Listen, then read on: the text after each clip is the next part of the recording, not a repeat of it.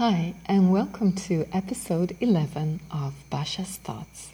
Today we're going to be talking about defense narrative formation.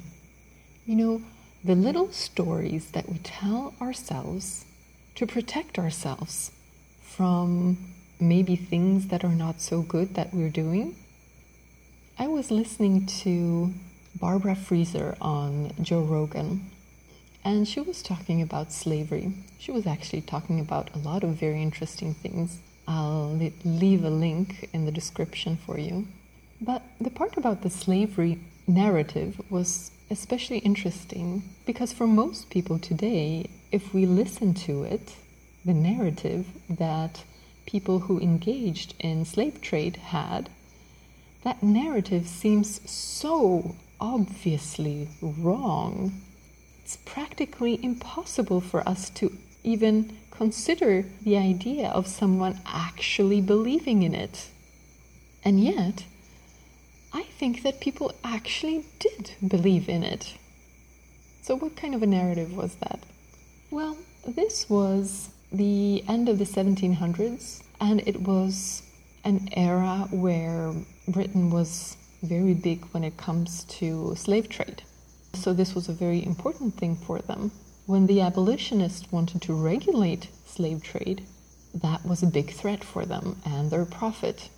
And so, they were able to come up with a narrative that would help them look at themselves as merciful. The British wanted to see themselves as civilized, as doing the right thing, as being merciful. And so the narrative was a rescue narrative. So, this is what the British actually did, if you were wondering.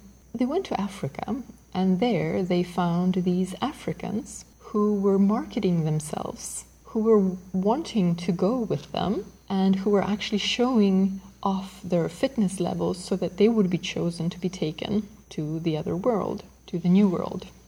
Then uh, they were taken on a boat and the passage was quite enjoyable actually because there was singing and dancing and clapping and then they would arrive in the new world where they basically arrived in paradise because now they would be forever taken care of. It was a welfare state. They would never have to worry if they got sick. This would be a forever home to them. And it was, of course, a much better option than staying in Africa, where they probably would have just died from famine or cannibals. So the British were actually the merciful rescuers of the Africans. And were doing the right thing. The abolitionists, on the other hand, and there was a quote from someone saying that the abolitionists they were shutting the gates of mercy on mankind so the abolitionists were the brutal ones, and the British were the merciful ones. This seems completely insane to us, and of course it was, and yet I can actually believe that people, some people, actually believed in this. When the stakes are high enough, you may be able to believe in a lot of things that you might not have thought you were able to believe in. It's very interesting because this is an example from history, and it's an example of how you become the hero, you create the hero by creating a narrative for yourself. And a few months back, I was actually able to see the opposite of this narrative play out. Now, what I mean? I mean the opposite in the sense that I'm living in a region where there are actually people who I have met who were telling me about their grandparents, and their grandparents were actually slaves. So, this is something that is very recent in the society around here. So, the idea of being used and abused is a very common narrative. It's not one that is made up like the rescue narrative was, it is very actual and very real and quite terrible. So, indeed, these people were used, abused, and then later on they were workers or laborers that were used by huge plantation owners and abused by huge plantation owners. So, this was indeed a reality in this region. And that narrative still exists, especially among the poor population where they cannot read or write. So, let me come to the story. This is just to give you a context for what happened. There was this landowner, not a rich person at all, and uh, this person had a small piece of land that wasn't really producing a lot of things, and the landowner wanted to sell the land. But they came across this person who really needed a place to stay. So they said, You know what? If you want to, I have this land and there's this little house on it. If you want to, you can stay there. Then this way you'll have a place to stay. Also, the place will not be abandoned until I find someone to buy the land. This way, we both win. And the guy said, Yes, that sounds excellent because you know, I'm actually a biologist. So this was uh, someone who had already gone to university. Uh, it wasn't someone who uh, whose ancestors uh, were slaves. Actually, quite the opposite. And so he said, "But right now, I, I actually don't have a job like, can I grow something on your land? Because, you know, just for myself, like a garden or some things. And the landowner said, yes, no problem. You can grow anything you want for yourself. And you know what? There's already a bunch of different fruit trees. Whenever the fruits come in season, you can sell them, you can eat them, you can share them with whomever you want all the profit that you, you get from selling them goes to you. It's all yours to use so that at least you'll have, you know, a little bit of food growing for yourself. Great, let's do that. But then the, the guy said, But you know what? It's really difficult for me. I'm not able to find a job right now, and that's kind of really tough for me. The landowner said, You know what? Let's do the following whenever someone comes over to uh, look at the land, I'll let you know. And before that, maybe you can just, you know, clean up a little bit. I'll, I have some machinery. I'll teach you how to cut the grass. And uh, you can just cut the grass around the house and at the entrance. You know, not the whole piece of land or anything, just around here uh, at the very entrance because it will make, you know, a better impression for whoever comes in. And I will pay you for that. Great, awesome. So the landowner actually ended up giving uh, this guy half of their salary every month for these tasks. So this was actually a lot more than they would have paid anyone else to do that. But, you know, it was a good thing. They were helping out the guy, and the guy took the opportunity to study. So he started to study, he got into school, and he became a firefighter. And then he got a job as a firefighter. And uh, this guy was very happy because now he had this stable job. Uh, he had a place to live, he had land that he could use. Also, there was a time when his dad didn't have a place to stay, so his dad stayed there for six months. His mom didn't know what to do with her dog, so they stayed there for uh, a few years actually. Four years pass, and the landowner comes and says, Hey, I found a buyer for the land. Great news. So, this is the perfect situation because now, I mean, you, you've got a job, it's easy to find another place. I want to give you 30 days, you know, to find another place to stay. Also, you know, I want to give you the, the machinery for um, cutting the grass because I know that it's something that you will want to continue doing with whatever land you will buy in the future. And it's also a security for you because now you can always work as a grass cutter because you have your own machine. So if anything should ever come up, you need extra work or something, you'll have this as a security for you. Also, because I've been pay- paying you your electricity, I see that your fridge is really inefficient and uses up a lot of energy. So take my fridge. It's a lot better. I'll leave that to you too. Great. And what do you think the guy says? One would expect the guy to say, Well, awesome. Thank you so much.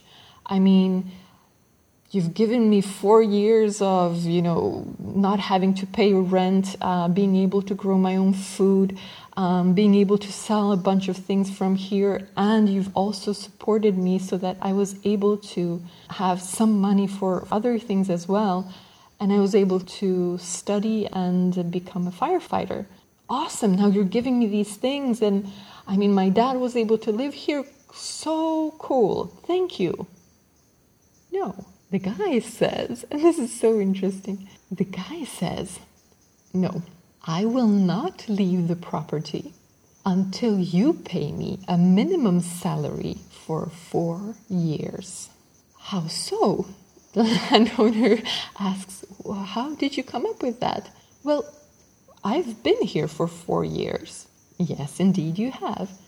And the landowner asks, But have you, have I ever told you you have to work eight hours a day, every day. You have to do this, you have to do that. Have I ever asked that of you? No. Well, then, why all of a sudden do you want me to pay four years of salary? How do you figure? And that's interesting because this guy, as a firefighter, he was actually seeing himself as the right, correct, responsible person. And so this was his way of being responsible and correct because he was surrounded by people who had this narrative of being used by landowners. And so he decided to take that on for himself. And so he went to a lawyer, and a lawyer told him, Well, if you've been there for four years, we could potentially ask for a salary. We could say that the landowner asked you to work uh, full time, and we can probably find someone who can be a witness saying that you were there, and so we can probably do this. And the lawyer said that, and of course, this is something that you have to do as a man. You have to stand up for yourself. Be a man. These are your rights. Fight for your rights. Be a man. This is very, uh, very good rhetoric to have, especially when you're talking to a military firefighter. And, of course, and this isn't just for you, you have to go to court with this because you're not just standing up for you and your rights, you're standing up for the rights of everyone else who suffers at the hands of these devils. Yes, um, these devils who gave you a place to stay for four years, who gave you half their salary each month, who you're making now three times what they are making actually, and who gave your father a place to stay, who gave you land to use. Um, these devils we now have to take to court because of your rights. This was a very interesting narrative to be able to see be played out. Also, in the end, the guy said to the landowner, and even if you pay me, I will not leave until you prove to me that you have sold the land. You have to show me the documents that you have sold the land. And the landowner was really perplexed. What does this have to do with anything? Oh, that's because, the guy said, that's because I cannot possibly leave this land abandoned. So you might be lying to me right now and you haven't actually sold the land, and then the land will be abandoned. And the landowner said, You know, even if that were the case, you know, that would be my problem. Really not your problem, and I would solve it. No, I cannot trust you. So that was pretty amazing. It was pretty amazing to see how this guy really totally took on that narrative that I believe probably came from way back and from another culture that wasn't even his, but it was still around. And he was around people who were ancestors of those persons. And so he took on that. His perception of what was going on was so totally distorted. And his belief that the world is this evil place helped him to create the narrative of him being the victim. So we saw the first story of the slave traders who had the story of themselves as heroes, rescuing poor Africans.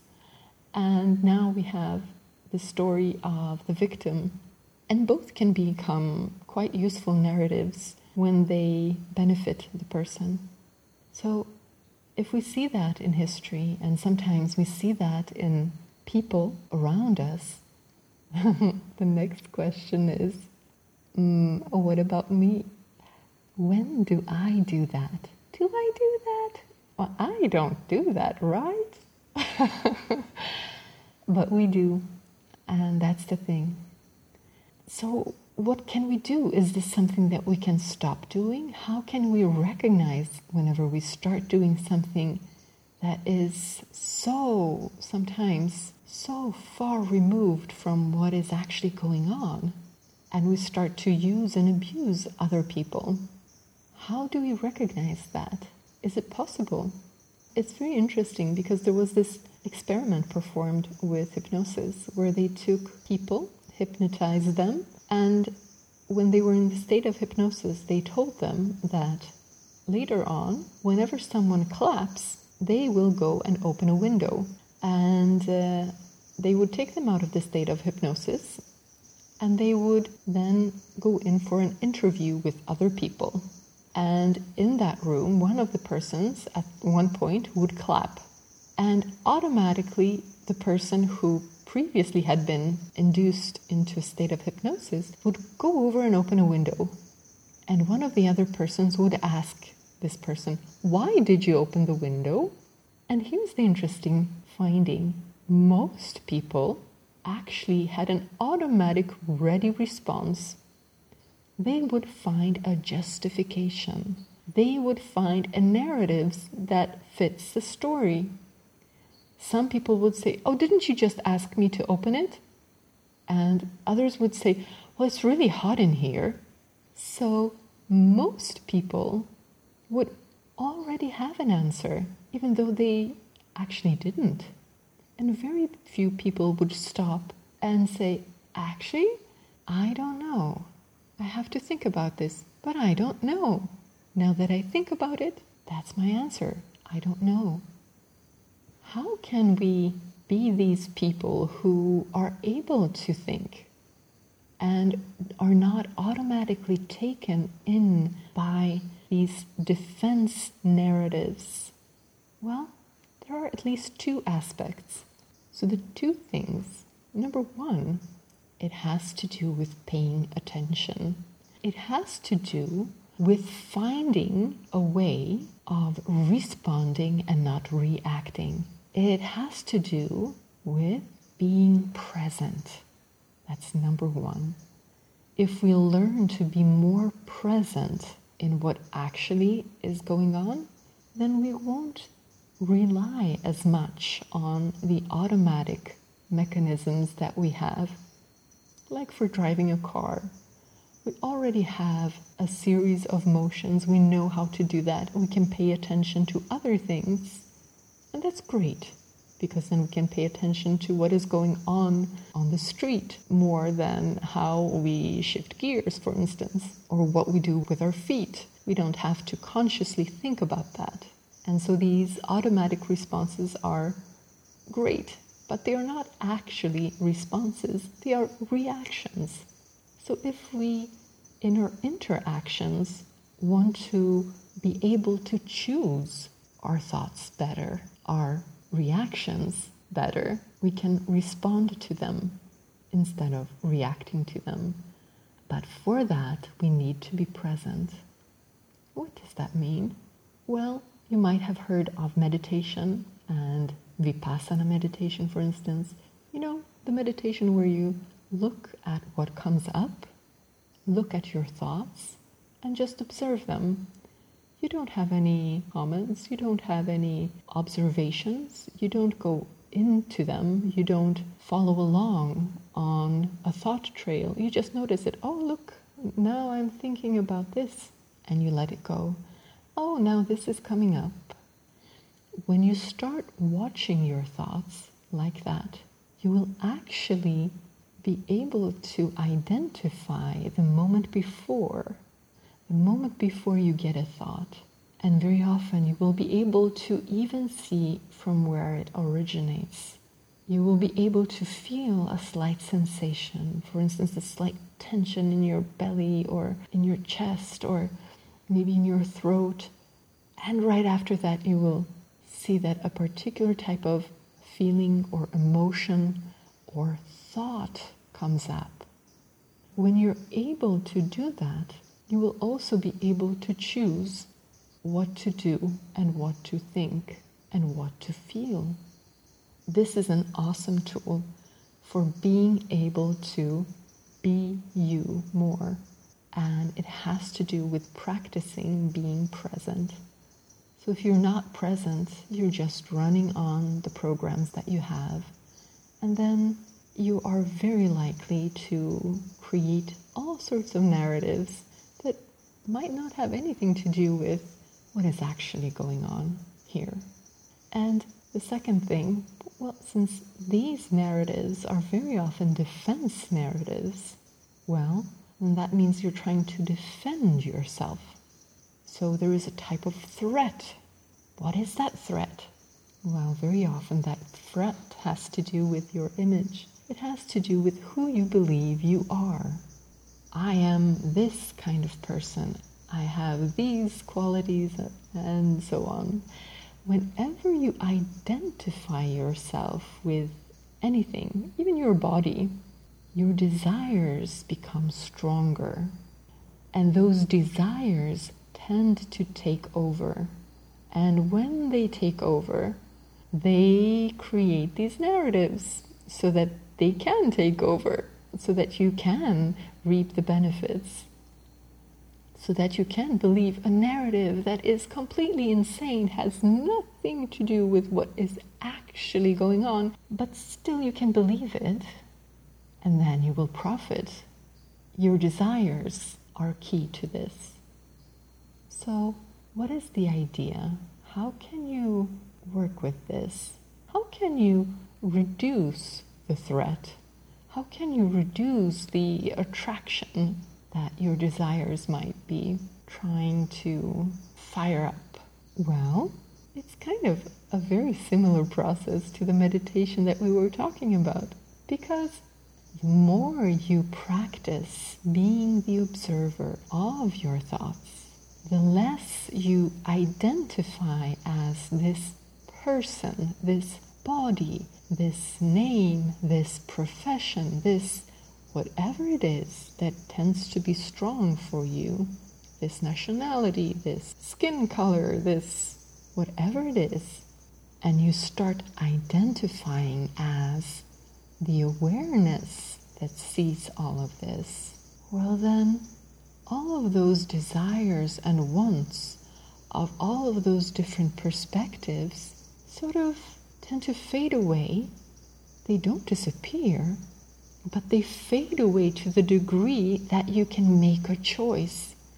You can actually look at them and you say, you know what? No, this is not for me. This is not beneficial.